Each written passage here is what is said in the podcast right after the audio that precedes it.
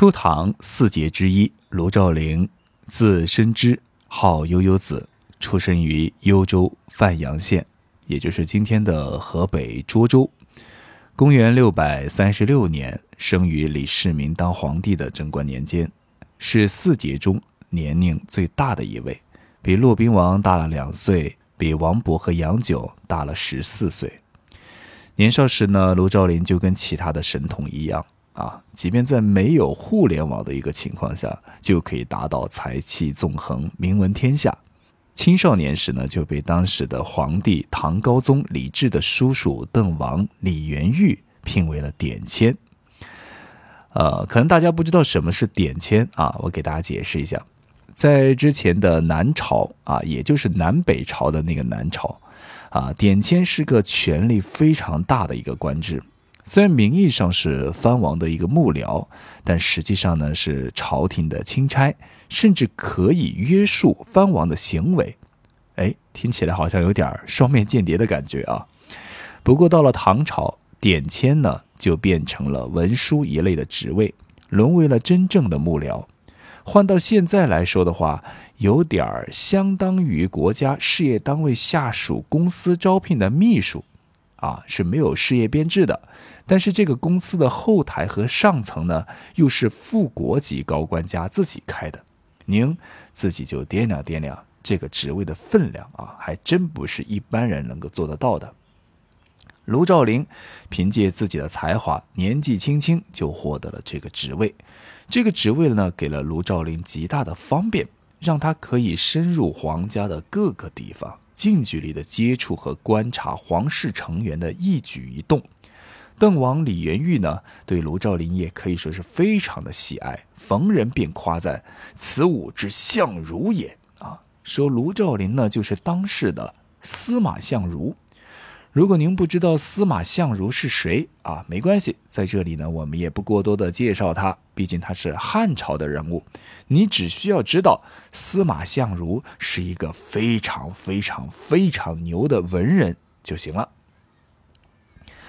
在这样的一个舒服的环境下呢，跟着邓王的卢照邻呢，前期写了很多的边塞诗啊，还有赠别诗。毕竟嘛，王爷嘛。到处都巡游，到处玩，卢照邻呢也就作陪喽啊，也去了很多边塞啊，塞外的风光也见了不少，那也交了很多朋友，当然也就会有离别啊什么之类的。当然，他除了这个边塞诗、赠别诗，还写了一些风景诗啊。但最出名的，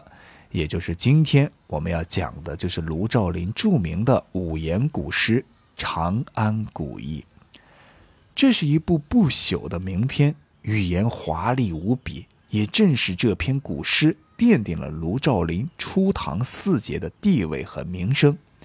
然而呢，也正是因为这首诗太过于红火，彻底改变了卢照邻的一生，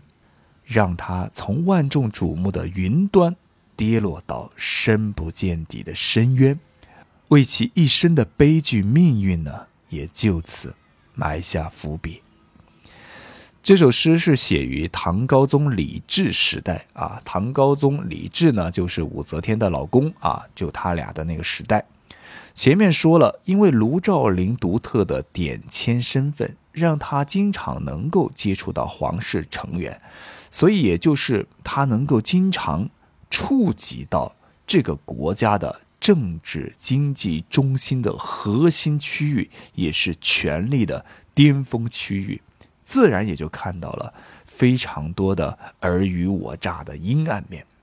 啊，也不知道他是怎么了啊，可能是脑袋一热一拍砖，就借着古意，实则讥讽当今，通过对汉代长安的描写来反映唐朝当代的长安盛况，以及对当时上层社会的奢靡生活及争权夺利进行了揭露。最后呢，还将韩氏与权贵进行了对照，写下了这篇著名的《长安古意》。《长安古意》的内容啊，大致可以分为三个部分。第一个部分，从开头一直到昌富盘龙金曲西，对长安啊，汉代的长安街道，华丽的建筑、贵族奢华的生活，细微描写，起句一笔勾勒了长安古城。接下来，短短数行字，描绘了汉朝长安大街上的各色香车美女，日夜不停地出入各个王侯宅邸。在这些豪华阔气的王侯之家，有数不尽的雕梁画栋的楼台美景。百丈游丝争绕树，一群娇鸟共啼花。题花戏蝶千门侧，碧树银台万种色。这些词语描绘了汉朝长安皇宫门内外热闹繁复的春光。妇道交窗作合欢，双阙联盟垂凤翼。良家画阁天中起，汉地京津云外直。通过卢照邻精心挑选的细节描写，我们就可以想象得到当时汉代长安整个宫殿的全貌，那叫一个气派。但是，正是这里的一个细节描写，用了他不该用的字和比喻比方，造就了卢照邻悲剧的一生。那我们之后再说。至此啊。汉代长安上层贵族生活的地点、活动的环境，大致就描写交代完毕了。那么接下来，各色各路的人马就要一一登场了。